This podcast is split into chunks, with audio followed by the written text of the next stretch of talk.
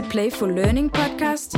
Playful Learning er et samarbejde mellem professionshøjskolerne i Danmark og Lego-fonden. I denne podcast undersøger vi forholdet mellem leg og læring, og hvordan vi bedst muligt understøtter børns kreative og eksperimenterende tilgang til verden. Din vært er Tobias Heiberg. Velkommen indenfor. I dette afsnit af Playful Learning Podcast skal du møde en af landets mest fremtrædende stemmer inden for kreativitet og læring, Lene Tanggaard. Lene arbejder til daglig som rektor på Designskolen Kolding og er professor i pædagogisk psykologi ved Aalborg Universitet. Forholdet mellem leg, kreativitet og læring er omdrejningspunktet for dette afsnit. Jeg spørger Lene om, hvorfor lejen er central i en kreativ proces, og hvordan leg og kreativitet spiller ind i forhold til faglighed og trivsel. Vi kommer ind på begreber som læringsglemsel, pædagogisk takt og detours. Og så kommer vi også omkring at berøre dikotomien og sammenhængen mellem leg og læring.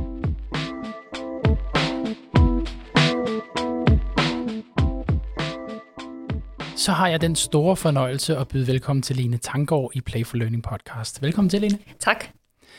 Ved du hvad, lad os starte med at stille et spørgsmål, som går lidt uden for, øh, og så alligevel er meget beslægtet med det tema, vi to skal tale om i dag. Du er jo rektor på Designskolen i Kolding.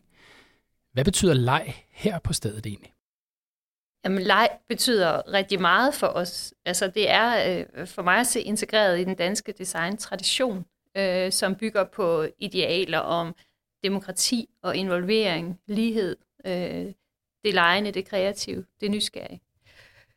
Så er det også øh, det, vi øh, optager vores studerende på. Det er jo selvfølgelig klart, at hvis man skal udvikle den tradition, der står på de værdier, så skal vi kunne se det hos vores studerende. De skal faktisk være lejende øh, og nysgerrige.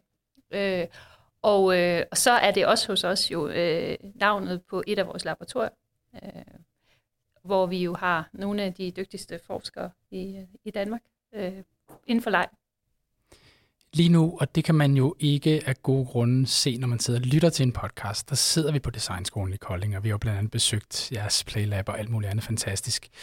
Det vi to skal tale om i dag er jo sådan grundessensen i den podcast og det program, vi har med at gøre her, Playful Learning, nemlig forholdet mellem leg og læring. Med dine ord, hvordan vil du beskrive det her forhold mellem, mellem leg og læring? Jamen det at lege er fuldstændig øh, fundamentalt for os som mennesker. Øh, og det er jo noget, vi også deler med andre øh, dyr. Øh, de leger også. Øh, det er meget væsentlig øh, drivkraft for, for barnets udvikling. Øh, barnets udvikling af evnen til øh, symbolske repræsentationer, altså udvikling af sprog, øh, sker gennem lejen som det første, øh, og øh, de tætte interaktioner med, med voksne. Øh, lejen er øh, den måde, hvorpå barnet øh, begynder at kunne danne sig øh, forestillinger om verden. Øh, det er øh, en meget væsentlig del af, af fantasien. Øh, så øh, leg og læring er ikke nogen modsætning, det er simpelthen født i øh, sammenhæng. Øh, barnet øh, lærer igennem lejen, og, øh, og det gør vi jo så også livslangt, øh, hvis vi evner at bevare, havde jeg sagt, barnet i os, eller den øh, primære modus, som det kan blive ved med at være, hvis man holder fast i det.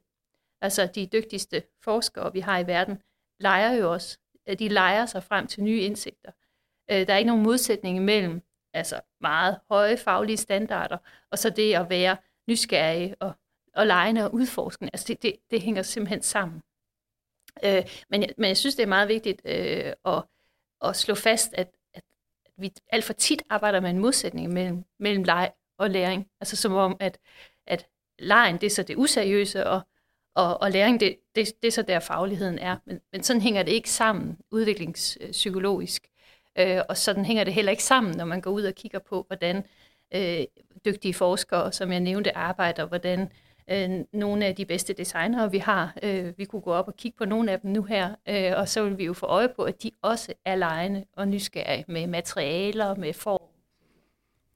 Du taler om den der enten leg eller læring dis, altså diskurs kunne vi vel næsten tale om i Uddannelses Danmark. Du er en af de markante stemmer i den sammenhæng. Det er også derfor, vi synes, det er fantastisk, du er med i det her podcastformat. Har du et eller andet bud på, hvorfor den modsætning er opstået i den måde, vi taler om leg og læring på?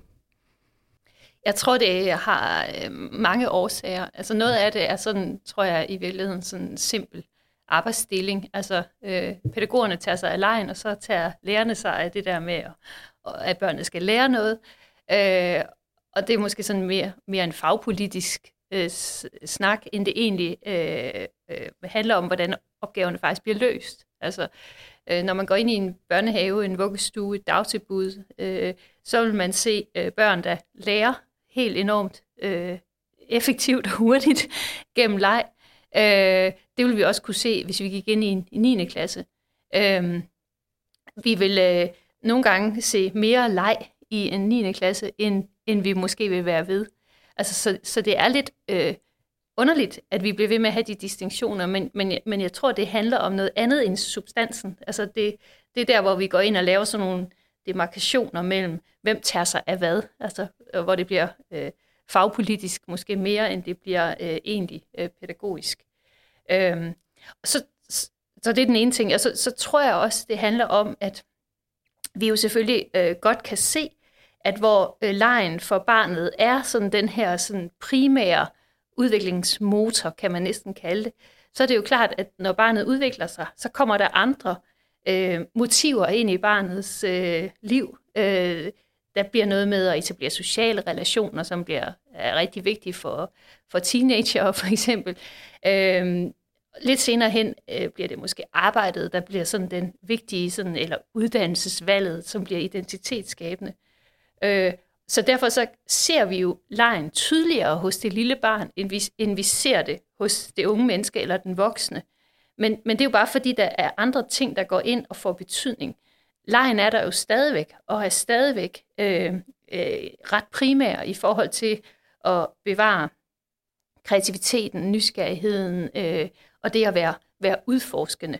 Altså hvor vi går ind i det der rum, som, som lejen jo er, hvor vi går ind og forestiller os, at tingene kan være anderledes. Øh, hvor vi går ind og indtager andre roller, end vi måske har, fordi vi siger, jamen okay, skal vi prøve, at jeg er, og så er du, eller øh, hvor vi skaber scenarier for noget, der ikke er. Altså det, det bliver vi jo ved med at gøre, øh, og det er jo meget væsentlig drivkraft for innovation og udvikling. Øh, men, men, men jeg tror simpelthen, det handler om, at, at vi, vi har svært ved at få øje på det, når, når vi bliver ældre, men, men det er der stadig, og, øh, og det er faktisk ret centralt, at det bliver, at det bliver ved med at være der, øh, hvis man skal udvikle sit fag øh, og undgå, at det stivner fuldstændig. Du taler på den måde også om, om leg og læring som dybt forbundne elementer det er den vej, jeg godt kunne tænke mig at fortsætte nedad sammen med dig, nemlig sådan en, en udfoldelse af læringsbegrebet, men måske et lidt alternativt læringsbegreb i forhold til det fremherskende dansk uddannelseskultur.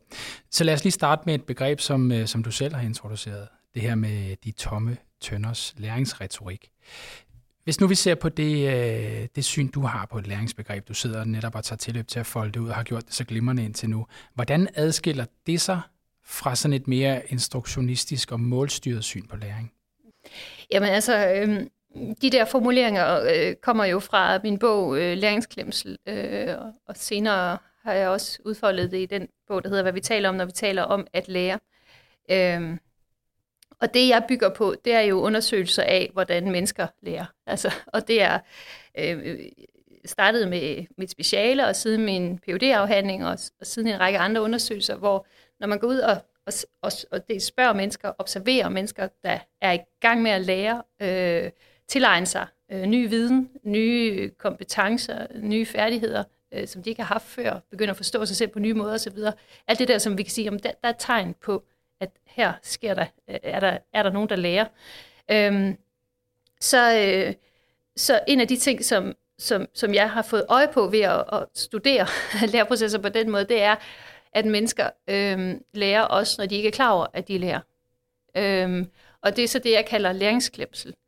Øhm, og det har jeg så, øh, kan man sige, øh, den observation har jeg taget, kan man sige, ind i diskussionen omkring, øh, hvilken betydning mål har for læreprocesser, fordi at den simple konstatering er, at mennesker øh, faktisk kan lære meget, uden at de har sat sig et mål op på forhånd, om at det er lige præcis det her, jeg vil lære.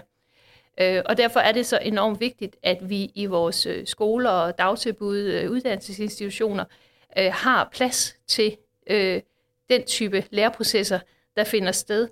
Øhm, og hvor, hvor vi nogle gange først bagefter opdager, Nå, gud, ej, kunne vi det? Eller, jamen, jeg kunne jo meget mere, end jeg troede. Øh, vi nåede meget længere, end jeg overhovedet havde forestillet mig. Altså, hvor vi overskrider det, vi kunne, altså med mål, have sagt os på forhånd. Øhm, og det er vigtigt for mig at understrege, at jeg, jeg har ikke noget som helst imod mål. Øhm, det kan være rigtig fint at sætte sig mål. Det er bare enormt vigtigt, at vi ikke indsnæver læreprocesser til kun at handle om øh, de situationer, hvor vi faktisk kan sætte mål, og hvor det giver mening at sætte mål. Øhm, og min konstatering har jo så også været, øh, som jeg udfolder i læringsglemsel, men også i nogle af, af mine andre arbejder omkring øh, kreativitet, det er jo, at det kunne godt se ud som om, at når man er i de situationer, hvor man egentlig har glemt, at man er i gang med at lære, man er blevet optaget af noget, man er blevet optaget af at læse historien færdig, eller øh, fortsætte lejen, eller øh, øh, dykke dybere ned i et område, at det sådan set også er der, at vi øh, indfrier øh, kan man sige, et kreativt potentiale. Altså at vi faktisk er mest kreative også i de situationer, hvor vi, hvor vi øh, er på vej ud, hvor vi ikke helt ved, hvor vi ender. Øh, fordi øh, kreativitet er jo det nye, og det værdifulde, og det kan vi jo ikke nødvendigvis altid sætte mål op for på forhånd. Øhm, og øh, det startede jo med, at jeg, at jeg, jeg, jeg så de her lærlinge, som, øh, som, som lavede meget af det, de kaldte fusk, og jeg vidste jo ikke, hvad fusk var, og, og, og derfor så spurgte jeg sådan ind til, hvad det var. Og, og så fandt jeg ud af, at det var øh, de her, altså, at der faktisk var meget læringsglemsel i det her fusk, fordi det var, når, når de fortsatte efter arbejde, eller ikke kunne lade være med at gå i gang med et eller andet i pauserne, øh, når deres samtaler i, hen over frokosten også var faglige og lejende og sociale på én gang.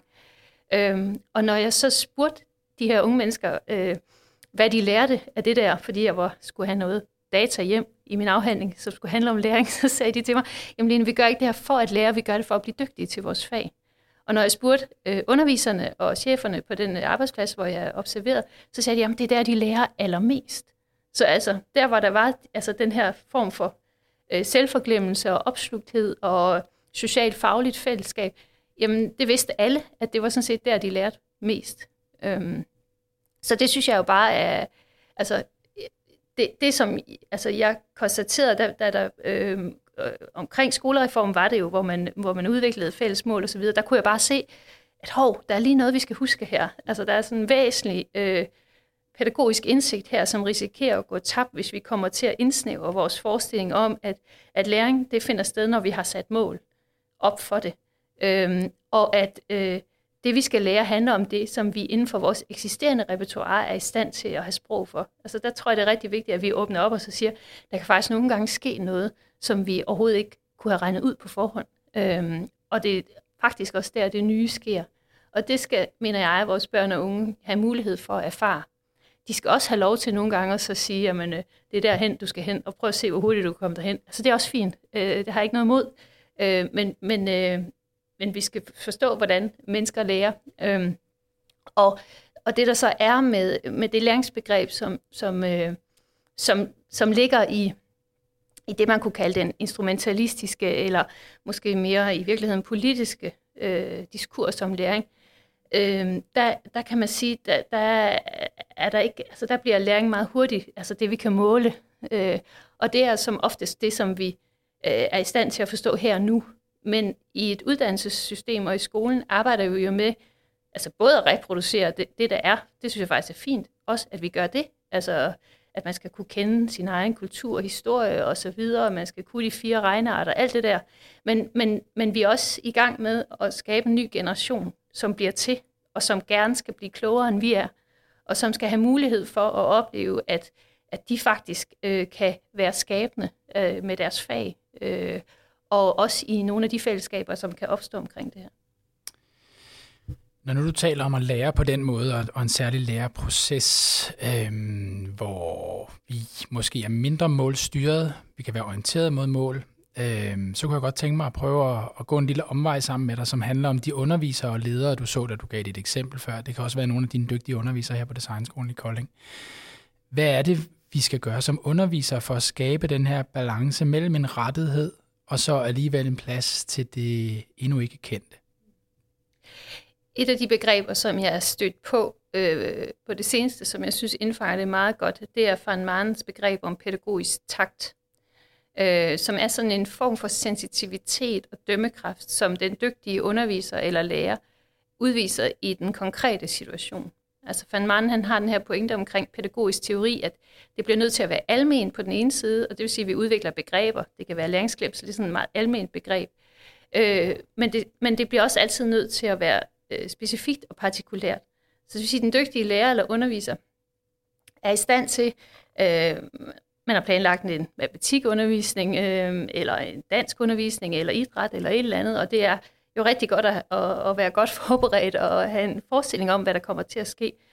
Men det kan faktisk godt være, at der sker noget andet, og det tænker jeg, at de fleste undervisere og lærere har erfaring med.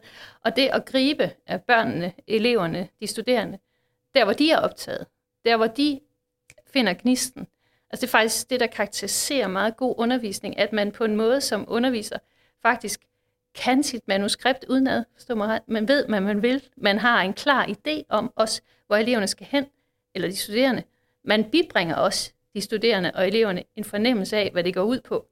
Men man tillader også, at der opstår noget spontant, noget meningsfuldt, noget, jeg havde nær sagt, livgivende i den konkrete situation.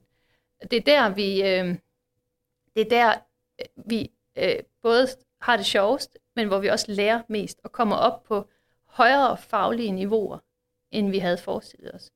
Det er der, hvor nogen af eleverne øh, livslangt vil huske, altså, at jeg rakte hånden op, og min lærer lyttede faktisk til mig, og, øh, og det betød faktisk, at vi gjorde sådan her, eller at man bliver mødt på en interesse, bliver opmuntret ind i det.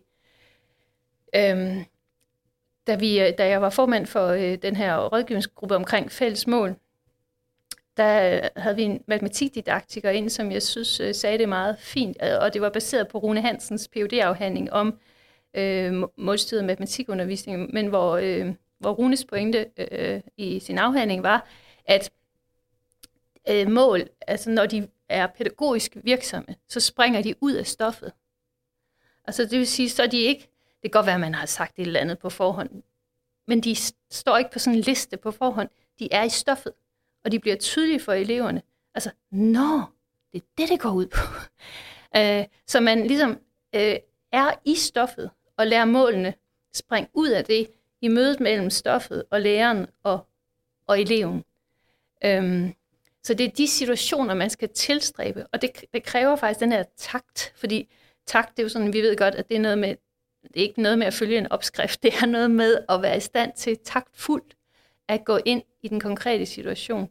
Det er lidt noget andet end en taktik. Altså man må gerne have en taktik også som, som lærer eller underviser, men man skal faktisk have den her sensitivitet. Og det er jo så også der, vi får øje på, hvor meget det kræver at være en dygtig underviser og en dygtig lærer, en dygtig pædagog. Øh, hvis det bare var noget med at trække en opskrift og så gå ind og gøre det, altså så, så vil vi jo ikke øh, behøve nogen lang uddannelse, men, men, og, og slet ikke noget videreuddannelse, men der er jo virkelig brug for at træne det her. Øhm, Dreyfusbrødrene har den her femtrinsmodel for færdighedsindlæring, ikke? hvor de siger, og det synes jeg faktisk også er okay, det skal vi også huske, noviser, altså når man er helt nyuddannet, ikke, så kan man faktisk have brug for et gitter, eller nogle regler, eller nogle eksempler på god undervisning. Øh, jo mere erfaren man bliver, jo mere takfuld bliver du også øh, ideelt set. Du kan også ende med at blive rigtig dårlig, så skal du måske vælge at gøre noget andet.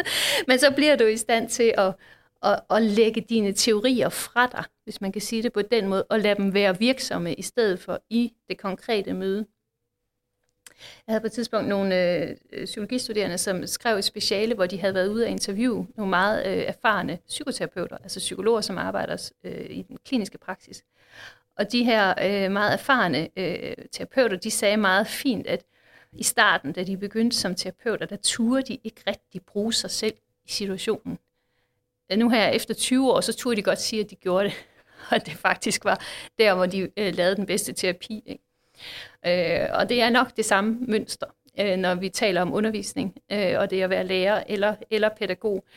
Øh, så jeg forstår egentlig godt, sådan, at man nogle gange tyr til måske det nemme svar eller, eller opskriften. Og det, jeg synes egentlig også, at vi skal have respekt om, at det i nogle situationer sådan set kan være et udmærket gitter. Men når, hvis vi skal forsøge at udvikle, altså høj kvalitet i undervisning, og, og måske også øh, nå hen imod det sublime, så, så, skal, vi, øh, så skal der være plads til, til læringsglemslen, både i øh, for eleverne, men faktisk også i, i undervisningen. Det kunne jo godt lyde som om, at det gitterværk vil strukturelt er stablet på benene. Nu nævner du selv en, en myriade af forskellige målopstillinger måske kan være en barriere for den pædagogiske takt, som er et vidunderligt begreb, men også i virkeligheden for at komme derhen, hvor den sublime undervisning, hvad kan man sige, giver anledning til en læringsglemsel. Ser du det samme? Ser du nogle af de her strukturelle barriere? Øh, ja, øh, og jeg ser også, at de øh, måske kommer til at fylde for meget. Øh, jeg tænker, øh, noget af det, som jeg tror, vi kan have brug for i den danske skole, det er måske sådan lidt mere... Øh, fanden i voldsked er måske et meget godt. Øh, jeg, jeg, jeg laver en del øh, øh, med læger øh, omkring, øh, det handler om min interesse for mesterlærer, og der mødte jeg på et tidspunkt en uddannelsesansvarlig overlæge, som sagde til mig, og jamen, vi har også øh, målafkrydsningsskemaer hos os. Altså, ja ja, så fylder vi dem ud, og så kommer vi til sagen. Og, og, og lidt mere den tilgang kunne jeg godt ønske i den danske skole, og jeg tror ikke, der er nogen, der egentlig øh, har lyst til eller interesse i at forhindre det. Så nogle gange lærer vi også øh, strukturer øh, betyde øh, for meget. Øh, nogle gange glemmer vi at bruge det råderum, der rent faktisk er, for at lave god undervisning. Øh, så det er noget med at tilbage Europa det, og så øh, også vise, at vi kan.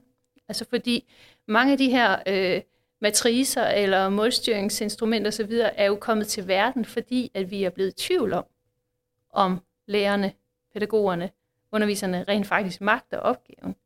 Og der tror jeg, det er rigtig øh, vigtigt, at, at man altså, begynder at vise, at ja, det kan vi.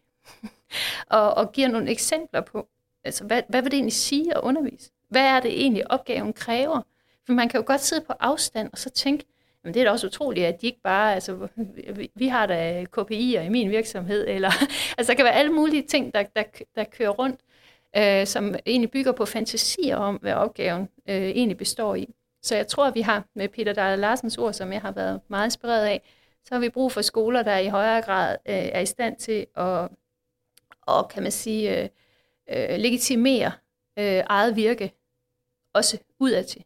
Altså i virkeligheden både på indersiden og på ydersiden. Men, men som er i stand til at indgå i dialoger med offentligheden om, hvad er god undervisning? Hvad, hvorfor holder vi skole? Øh, og som også øh, lærer sig korrigere altså som også er med på at nogle gange ændre praksis, fordi at øh, den sådan set ikke, jo selvfølgelig ikke er perfekt, øh, men øh, kan forbedres på forskellige vis. Sådan som jeg hører dig, så taler du også om, hvis vi leger med det her begreb om læringsglemsel, som sådan et, en position, hvor den lærende er i den her sådan opslugte, selvforglemmende tilstand, og et ret øh, fantastisk sted at opholde sig, når det kommer til, til en læreproces, og dermed også en, en underviser, der har sat en, en særlig ramme, som gør, at vi kan, kan være lige præcis i den position. I Playful Learning-programmet, der, der arbejder vi med at afprøve sådan en, en nogenlunde velbegrundet tese om, at der er nogle kvaliteter ved lejen, som måske kan lade os inspirere eller forstyrre, eller bringe os et sted hen, hvor, hvor vi kommer i den der form for, for læringsglemsel. Øhm, hvad tænker du egentlig om den tese? Er der nogle forbindelsesled mellem lejens kvaliteter og så, øh, så læringsglemsel? Øh, ja, nu øh, er jeg ikke helt øh, up to date på, hvad det er for kvaliteter, I har, I har udpeget, men, men hvis jeg skal blive i, i læringsglemsel, så, så er det jo, øh, altså nogle af de kvaliteter, der er i, i, i læringsglemslen, det er, altså, det er øh, koblet til det, altså begreb selvforglemmelsen, at man er i et med situationen. Man kan også godt stoppe op og snuble og blive fornyet opmærksom på, at her er der noget øh, materiale, der ikke reagerer, som jeg havde forventet, eller nogen giver mig en respons på noget. Men det er, man, man, er, man er meget i situationen. Øhm, man er lejende, altså vil jeg jo sige. Øhm, og det er forstået som, at man tør øh, at gå ind i forestillingsverdener, øh, tør øh, udfordre øh, det givende ved rent faktisk at turde bruge sin fantasi til at kunne sige, hvad nu hvis vi gjorde sådan der, og ikke sådan der. Øhm, det læringsglemsel, jeg har set rundt omkring, er også ofte øh, social. Altså, øh, man kan godt være alene i de her rum, men man er ofte også øh, sammen med andre i en eller anden forstand, om ikke andet så i dialog med andre, altså imaginært også. Søren, som han hedder, som jeg, det hedder han ikke rigtigt, men det kalder ham, som jeg fulgte meget øh, intenst i, øh, i mine phd studier han sagde til mig, at øh, noget af det, han havde sådan lidt brug for en gang imellem, det var at blive skubbet lidt i gang af nogen. Altså, så det er også sådan et rum, hvor du er lidt på kanten af dine egne eksisterende kompetencer, øh, og du er i gang med at afsøge noget, altså hvor du er måske lidt usikker på, hvad der egentlig kommer ud af det. Øh, og der bliver du nødt til at være, hvis du skal være i udvikling. Altså, det er jo god gamle Vigotske zonen for nærmeste udvikling. Øh, nysgerrigheden. Øh, også ydmygheden over for sagen, stoffet, øh, materialet. Altså, at det kan give dig noget, som du, som du ikke øh, har udtænkt på forhånd. Øh, altså, i, mit, i mit eget virke, øh, når jeg... Øh, jeg har nok mest øh, når jeg, øh, når jeg skriver. Øh, og der kan jeg opleve nogle gange, at, øh, at teksten øh, tager mig et sted hen, jeg ikke lige havde regnet med. Øh, og, altså, og det er faktisk, når jeg lærer teksten, tager mig et sted hen, jeg ikke lige havde regnet med. Øh, og jeg har så senere fundet ud af, at, at det, øh, det er også noget af det, man træner, når man laver creative writing osv., men at, at man faktisk prøver øh, nogle gange at gå med en tanke. Øh, altså i stedet for, at tanken går med en. Ikke? altså, så, så, og, og, og, det er det, der, og det er det, der er i, øh, i læringsklemsel. Og det er jo så, altså, skulle vi have det ind i dansk undervisningen, ikke også, eller matematikken, så er det jo at, at give eleverne mulighed for at være de steder også. Det er en skøn øh, måde at forklare det på, og lad os prøve at, at afsøge det der spor en lille smule, fordi den måde at gå ved siden af barnet, eller bag ved barnet på, følge barnet på, er jo noget, vi har ret stærke pædagogiske traditioner for i Danmark og i Norden i det hele taget. Sådan en meget holistisk børnesyn, hvor lejen jo har haft en meget central position i forhold til netop den her åbne øh, åbning sammen med, med børn. Øhm, hvis vi nu forstår den her særlige pædagogiske tradition, det kan vi sætte mange ord på, men sådan som vi taler om det her, hvad er det så, vi skal bygge videre på, hvis vi gerne vil forny den her tradition, hvis vi gerne vil raffinere den her tradition, hvis vi måske vil finde den frem igen og støve den af, hvis man kan sige det på den måde. Hvad tænker du om det? Ja, øh, jeg kan egentlig meget godt lide øh, din, din, din sidste del af sætningen der, hvis vi skal finde den frem og støve den af igen. Altså jeg mener faktisk, det er meget sandt, at det er det, vi skal. Øh, det er lidt ligesom altså, nordisk mad som et eksempel øh, som vi jo også på et tidspunkt lykkedes med at tage frem igen og få støvet af og fik fornyet det ind i sin tid.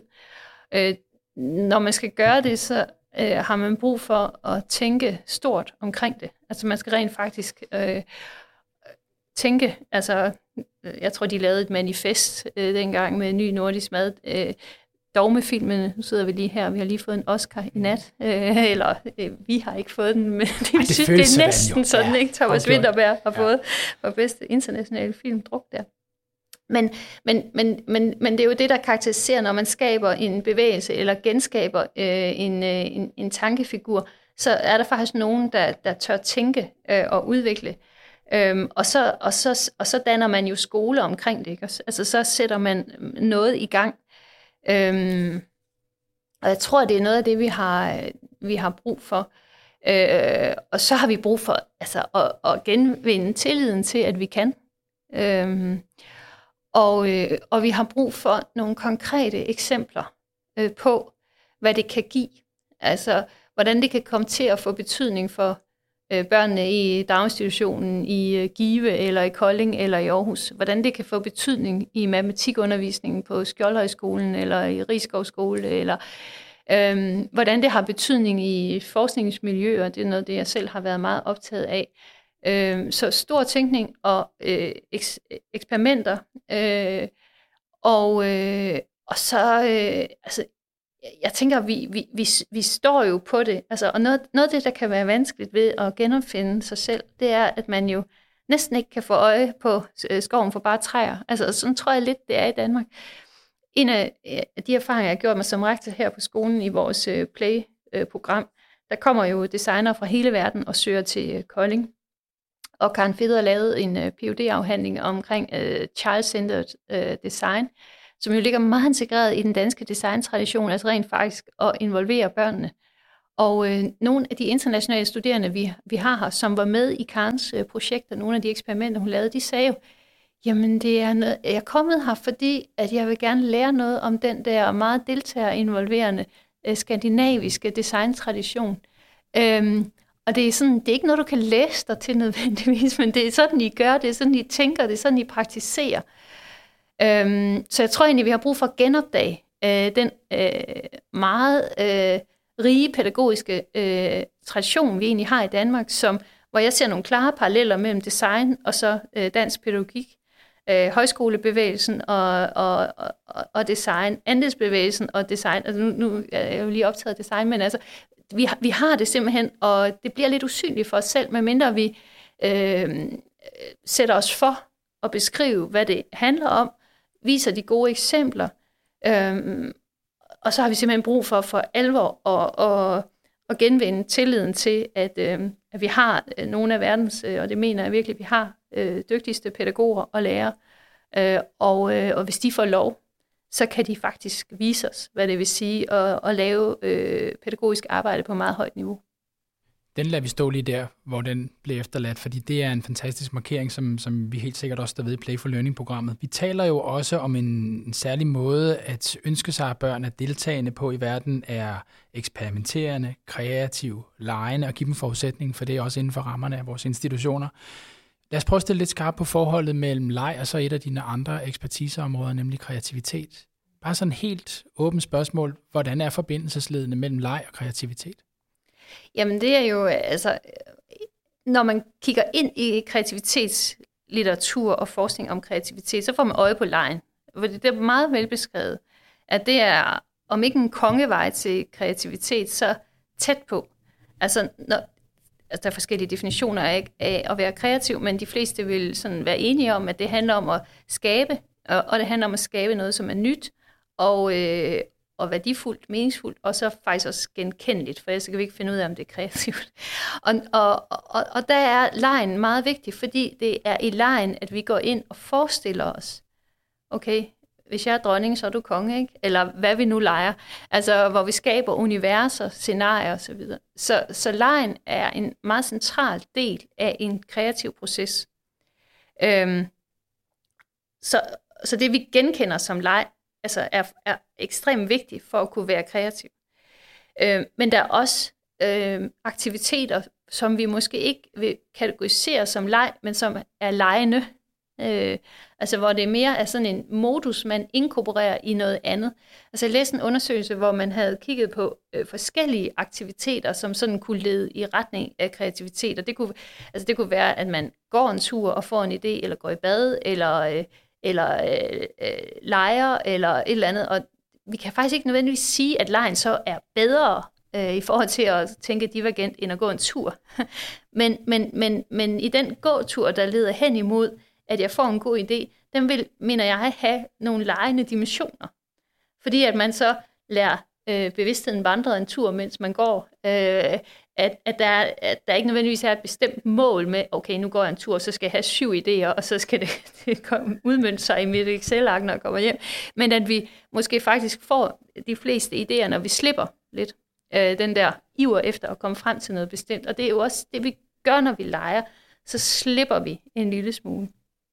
Jeg har selv skrevet om øh, i en bog, der handler om detours, som jo er sådan, når man går lidt ud af en tangent, øh, at jeg faktisk er tit at der, jeg selv har fået idéer til nye forskningsprojekter. Øh, og at det nogle gange har været i pauserne øh, til en konference, hvor jeg så lige har mødt et par kollegaer, og så først så har vi lige, Nå, hvilken kaffe drikker du, og var det ikke åndssvagt, det vi hørte? Jo, det var det. Og så skal, eller hvad man nu siger, small talk, ikke? Og så, og så, og så, og så nogle gange så opstår der sådan øh, noget, som minder om at jamme, eller udveksle idéer, sådan ret lejende, ret sjovt, ret frit, fordi det er jo ikke meningen, at vi skal, vi skal bare ind igen lige om lidt og høre videre, ikke? Men, så, så for mig er lejen og, og, og kreativitet meget nært forbundet. Øhm, men der, der er mange veje til kreativitet, og det er selvfølgelig vigtigt at forstå. Øh, det er selvfølgelig også, at, at hvis man skal skabe noget, der er nyt og meningsfuldt og, og genkendeligt osv., så, videre, så, så er det også nogle gange bare robrødsarbejde, og ikke specielt lejende, og irriterende hårdt, og, og alt muligt. Øh, men du kommer ikke, du, kom, du får ikke ideen, du, du, du er sandsynligvis heller ikke i stand til at blive ved. Øh, det lange stræk, det ofte kræver at skabe noget, hvis ikke der er noget lejende i det. Altså Tissing Mihaly, han skriver på et tidspunkt, at dem, som lykkes med at skabe noget, det er for det første dem, der bliver ved længe nok, øh, og det er rigtigt, øh, men det er også øh, dem, der bevarer sådan en barnlig naivitet, altså som faktisk bliver ved med at tro på ideen. Øh, også lidt længere end andre gør, og måske faktisk holder så længe, så åh, oh, der var den igen, og ups, der kobler jeg mig op på det der. Ikke? Så det, øh, for mig er det fuldstændig integreret. Øh, svært at tænke kreativitet uden at tænke leg. Men, men der er selvfølgelig mere end leg i kreativitet. Taler vi, mangler vi sprog for leg og kreativitet? Indimellem så lyder det jo som sukker på broccolien eller noget, åh, som en man kreativ, så er det nærmest helt entydigt og alene en skøn proces og en udbytterig proces og en rar proces. Både leg og kreativitet kan vel både være hård, anstrengende, måske ekskluderende, vanskelig at have med at gøre, og oplever du, at, at vi mangler at tale om den, de sider af lejen og kreativiteten? Det, det tror jeg bestemt, vi gør. Øhm, jeg har jo selv øh, bidraget en del inden for kreativitetsfeltet om, og, og har været optaget også af det, der øh, jeg tror, han hedder Arthur Copley, som øh, skriver en bog på et tidspunkt, der hedder The Dark Side of Creativity. Altså, at der jo er en, øh, en skyggeside, eller en mørk side, eller øh, destruktive elementer øh, af det skabende. Øh, og det er jo helt selvklart, altså når vi udvikler øh, atombomben, eller hvad vi nu kan finde på, altså der er jo mange eksempler på kreativitet, som leder til altså, ret, skrækkelige, øh, ret skrækkelige konsekvenser for menneskeheden. Ikke? Øh, vi kan også være ekskluderende. Øh, der er magt, øh, og, det, og det er der også i lejen. Øh, så jeg tror, du har ret i, at vi mangler sprog for den del, og at det måske også hænger sammen med øh, det, du startede med at spørge mig om, nemlig om den der dikotomi mellem øh, leg og, og læring, øh, eller leg og det seriøse, leg og faglighed, som vi øh, til stadighed øh, løber ind i, øh, fordi vi er kommet til at altså, romantisere lejen, øh, og øh, kommet til at forbinde den med øh, noget, øh, altså øh, klister, eller, eller, eller noget, man ikke kan angribe, øh, eller noget, man ikke kan udvikle. Altså, øh, Helmarie Skovbjerg, som jo er øh, professor her på stedet, øh, har fortalt mig, at øh, man i et af de phd projekter vi har gang i lige nu, øh, en af vores studerende har øh, konstateret, og jeg, jeg tror, det er rigtigt, at øh, det nogle gange er sådan, at når man øh, siger, at nu leger vi, eller nu er der fri leg, så er der en tilbøjelighed til, at vi måske holder op med at agere pædagogisk. Altså jeg tænker om, lejen klarer sig selv. Lejen er god i sig selv. Og det er lejen jo ikke, og lejen kan heller ikke altid klare sig selv. Jeg lavede for øh, en del år siden, jeg tror jeg var i 14, hvornår det var, et øh, sådan forskningsreview for BUPL omkring øh, den betydning, som pædagoger og daginstitutioner har for børns udvikling af kreativitet. Og der fandt vi ud af, øh, og jeg tænker, det er en klassisk figur, at laissez-faire faktisk ikke specielt lagt, altså det vil sige der, hvor vi siger fri leg, øh, og den, den kører bare af sig selv. Det kan faktisk øh, være ansvarsforflygtigende ind i en pædagogisk situation. Ekstrem styring og kontrol kan være det samme, og kan ligge meget dødt. Så vi skal finde det der øh, øh søde punkt i midten, havde nær sagt, hvor vi er involverende, øh, demokratiske, men også tør sætte krav, sætte en ramme. Og jeg tænker, det, det er også øh, det er der, hvor øh, sproget om leg, øh, begreber knyttet til leg, har brug for at blive udviklet, sådan så det i virkeligheden forbinder sig mere øh, intelligent til øh, vores pædagogiske øh, fagområde. Øh, og nogle af de praksiser, vi, øh, der er velbeskrevet, altså i virkeligheden også i psykologien, øh, altså den her laissez-faire, demokratisk involverende øh, og autoritativ, er jo velbeskrevet i udviklingspsykologien inden for litteratur om opdragelse og så videre. Altså vi genkender det jo andre steder fra, men, men jeg tror, det er, det er rigtigt. Og det er egentlig mærkeligt, at vi ikke har... Øh, altså der er jo mange gode initiativer i gang, men, øh, men at der ikke øh, har været mere fokus på det. Hvis du er med på det, så kunne vi lige prøve at tage en detur i forhold til din bemærkning om detur. Så nu skal jeg se, om jeg kan holde tungen i munden og, og forklare dig, hvad jeg mener med det. Fordi du taler om det her med for eksempel at stå på en konference. Du er der af en årsag, man lytter til nogle keynote speakers, og så står man i pausen, og det er faktisk der, magien sker. Den sker altså på trods af det, vi ville.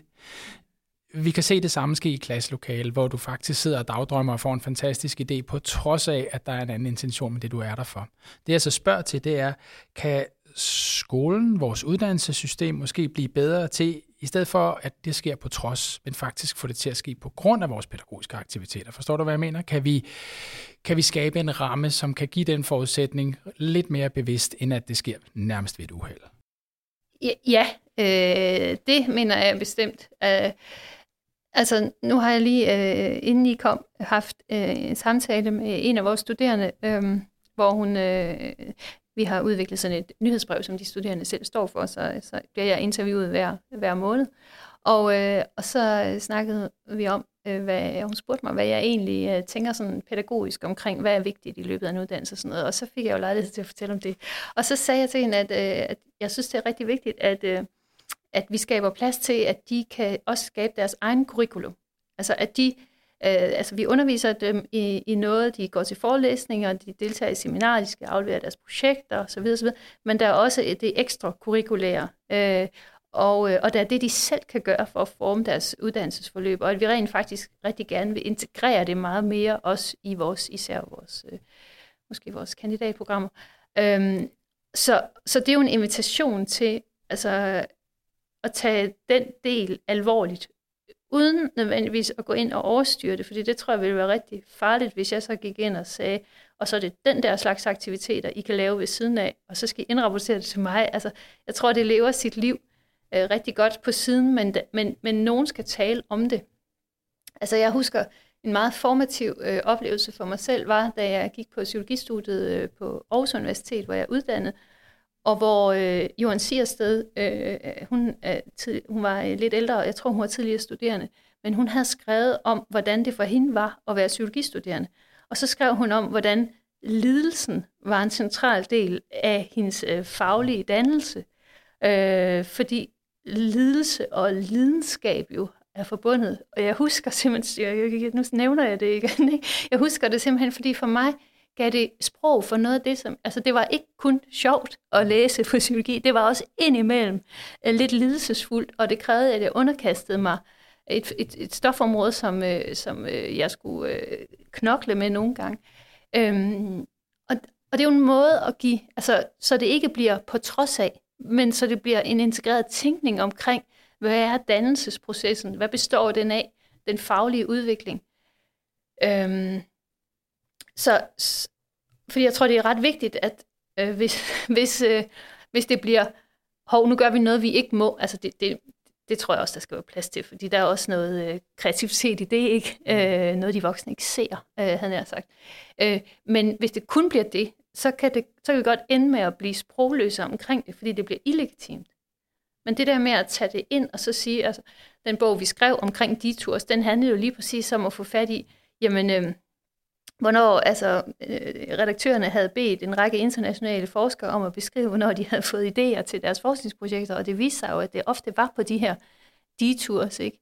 Øhm, Robert Sternberg, en af de her øh, store kreativitetsforskere, har beskrevet, hvordan han øh, lavede fysikeksperimenter om aftenen derhjemme, øh, og han var nok ikke verdens mest brillante elev, men, men det var der, han øh, fik erfaring med at være forsker.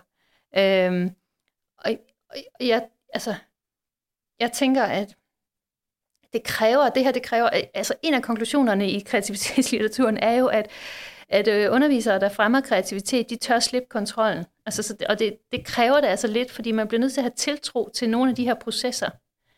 Øhm, at man vil ikke kunne holde øje med alt, hvis man skal have lejen og kreativiteten mere integreret i ens uddannelsestænkning. Man vil ikke kunne styre alt. Øh, der vil opstå ting, som roder eller forstyrrer. altså, der kan, det kan faktisk godt være, at nogen begynder at tænke ret vildt. Øh, og det kan jo være noget farligt nu. altså, man skal selvfølgelig vide, om man vil have det eller ej. Men altså, jeg, jeg tror meget, det er den tilgang. Øh, og jeg tror, du har ret i, at hvis vi ekskluderer det, og ikke vil være ved det, så er det, det også øh, visner.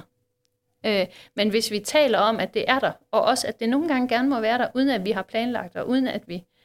Øh, så, øh, og, og måske bare opmuntre til det. Altså det er jo det, jeg gør i den samtale, jeg har med den studerende. Hun skriver det ned, sender det ud i nyhedsbrevet, så når det lidt flere. Altså opmuntre til. Altså jeg sagde til hende, at... Øh, Vibeke øh, Risbjerg og jeg, og øh, Vibeke er lektor her på stedet, Vibeke hun sagde til mig for en måned siden, hvorfor er der egentlig ikke nogen af de designstuderende, der har lavet en demonstration nede i gaden øh, og vist, hvad corona øh, og, og design har med hinanden at gøre? Så jeg, det ved jeg da heller ikke, men det skal de da gøre. Og, det skal, og, og så snakker vi om, hvorfor gør de det ikke? Jamen det gør de nok, fordi vi ikke selv gør det, sagde Vibeke. Og det er jo en meget vigtig pointe. Øhm, så øhm, man skal tale om det, man skal vise det, man skal legitimere det af den vej. Hvis nu vi prøver at læne os lidt fremad, og så følge det der gode eksempel, du taler om med, at vi formår at opmuntre til sådan en, en højere grad af at kunne slippe kontrollen, at den studerende, du taler med her, bliver opmuntret til, at der er nogle flere åbne positioner at indtage. Men hvis vi forestiller os det på et børneniveau, altså at vi får skabt et skole- og institutionssystem, hvor der er måske bedre plads til det, vi taler om, altså leg og kreativitet og den måde at tilgå verden på. Hvis man har den type af uddannelsessystem, hvad vil det betyde for børn? Altså vi tænker måske lidt længere frem i fremtiden, men hvad, hvad er det, det vil betyde i dagligdagen for børn? Altså, jeg øh, er ikke i tvivl om, øh, hverken fagligt eller øh, personligt, eller som leder og tidligere underviser, nuværende underviser, at hvis vi skaber plads til nogle af de her rum i vores skoler, daginstitutioner og uddannelsessteder, øh, så vil vi også se mere trivsel, for eksempel. Altså, jeg mener, at det er ret velunderbygget, at der er en sammenhæng mellem oplevelsen af at være kreativ og være lejende, og så øh, livsglæde. Øhm, jeg synes, der er for stor tilbøjelighed til, at, at det så laver vi den der dikotomi mellem leg og læring, men vi laver også en dikotomi mellem trivsel og faglighed. Og så konkurrerer vi med hinanden om at udvikle trivselsinitiativer, som er øh, i bedste fald løst koblet til øh, de faglige indsatser.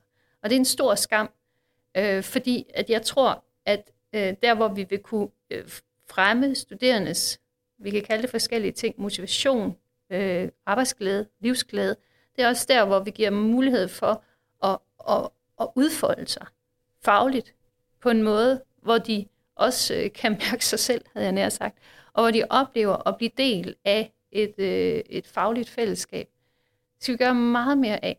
Så der er, øh, altså det er forkert at sige, at der ikke er nogen omkostning ved det her, fordi det er der, men jeg, men jeg tror faktisk, at der er nogle muligheder for at samtænke noget af det, vi gør, sådan så vi ikke får øh, to forskellige departementer, øh, han har sagt, som arbejder med faglighed, og så nogen, der arbejder med trivsel, men at vi tænker det er meget mere integreret. Øhm, jeg havde en samtale for nogle år siden med en af vores øh, lektorer i klinisk psykologi, øh, meget erfaren øh, terapeut på Aalborg Universitet på psykologi, og hvor jeg spurgte hende om det her. Jeg spurgte, hvad tror du egentlig? Øh, fordi også på et psykologistudie er der, altså det er der jo overalt, øh, alt for mange unge mennesker, som ikke trives, som ikke har det godt øhm, som lider af alt mulige forskellige ting, og spurgte, hvad er, hvad, hvad er svaret, hvad, hvad, hvad kan vi gøre? Og så sagde hun, øh, og jeg er fuldstændig enig, vi skal sørge for, at mange flere studerende bliver en del af nogle faglige, savlige fællesskaber. Lad os prøve at tage den med de faglige og de savlige fællesskaber, og så lad os prøve at kombinere det med nogle af de andre ord, du har sat på i dag, i den her sådan dybe forbundethed mellem trivsel, mellem kreativitet, mellem leg og mellem læring. Hvis vi nu prøver at kigge på de klassiske fagdiscipliner, som vi kender, kender dem på tværs af hele uddannelsessystemet og i vores skole for eksempel, den her, det her, hvad kan man sige, den her særlige ramme omkring en, en læreproces, altså det her, når vi opnår den her form for læringsglemsel. Indimellem så taler vi jo om, at vi leger først, og så kan vi lære noget bagefter.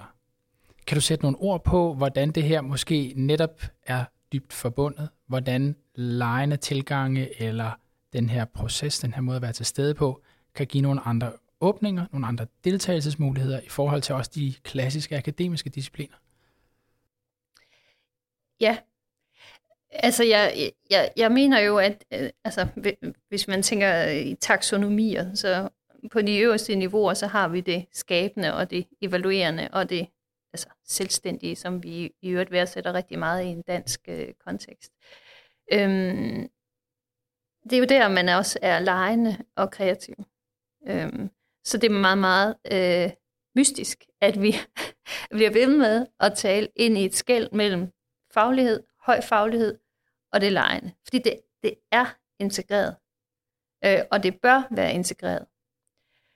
Øhm, hvis vi går ud og ser, hvis vi tog nu tog på tur nu her og besøgte nogle af de bedste designere, vi har i Danmark, nogle af de bedste forskere, vi har, nogle af de bedste øh, pædagoger, vi har, så vil vi jo også få øje på, at de i deres virke øh, både var dybt savlige, faglige, velforankret, reflekterende, men også lejende, nysgerrige, udforskende.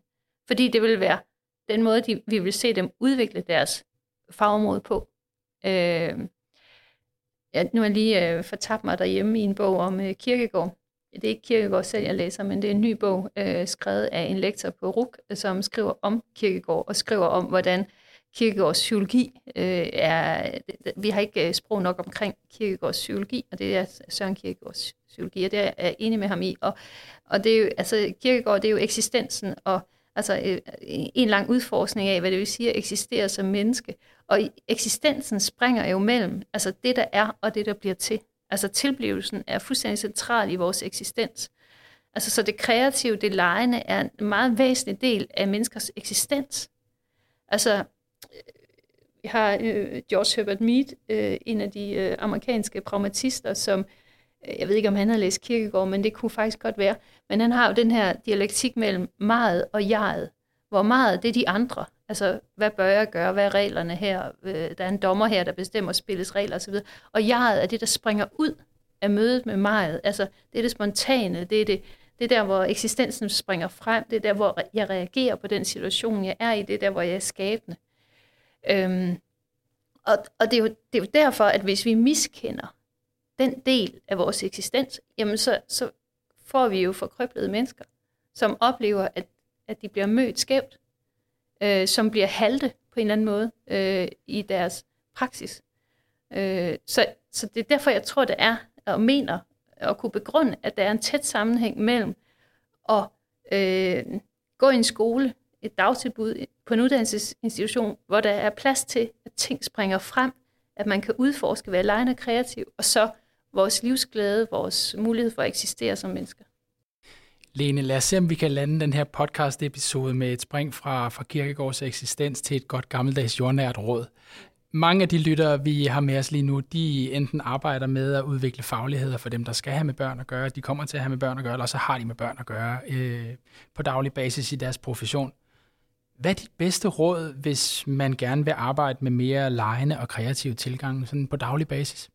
Øh, Michel Resnick, han har udgivet den der bog, der hedder Kreative Tider, og der slutter han med sådan en kreativ guide, hvor der er 10 råd, øh, som handler om at eksperimentere og alliere sig med en god ven. Det er nemlig altid godt at have en god ven, også når man går i stå og sådan noget. Øh, ture og arbejde med skitser. Der, der er en masse forskellige ting, og så til sidst, så skriver han så, lav din egen råd. Godt. Og skal vi ikke lade det være udgangen på den her podcast-episode, Lene Tanker, og tusind gange tak, fordi du vil være med. Selv tak.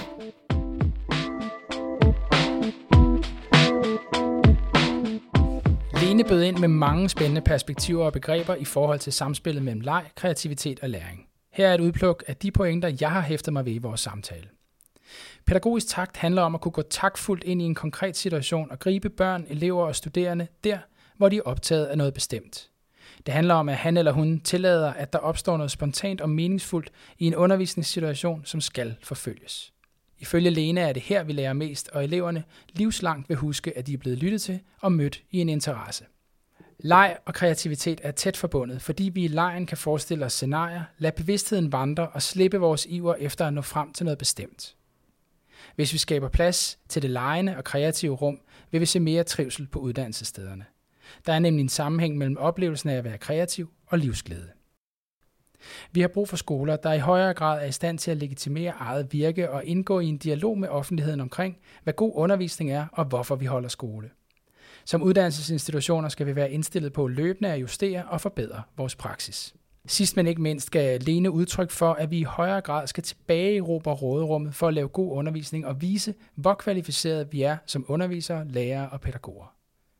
I næste afsnit af Playful Learning Podcast kan du glæde dig til at møde Rikke Toft Nørgaard, som er lektor i uddannelsesdesign og teknologi ved Aarhus Universitet. Rikke forsker i det lejende universitet og hvad en lejende tilgang kan bidrage med på videregående uddannelser.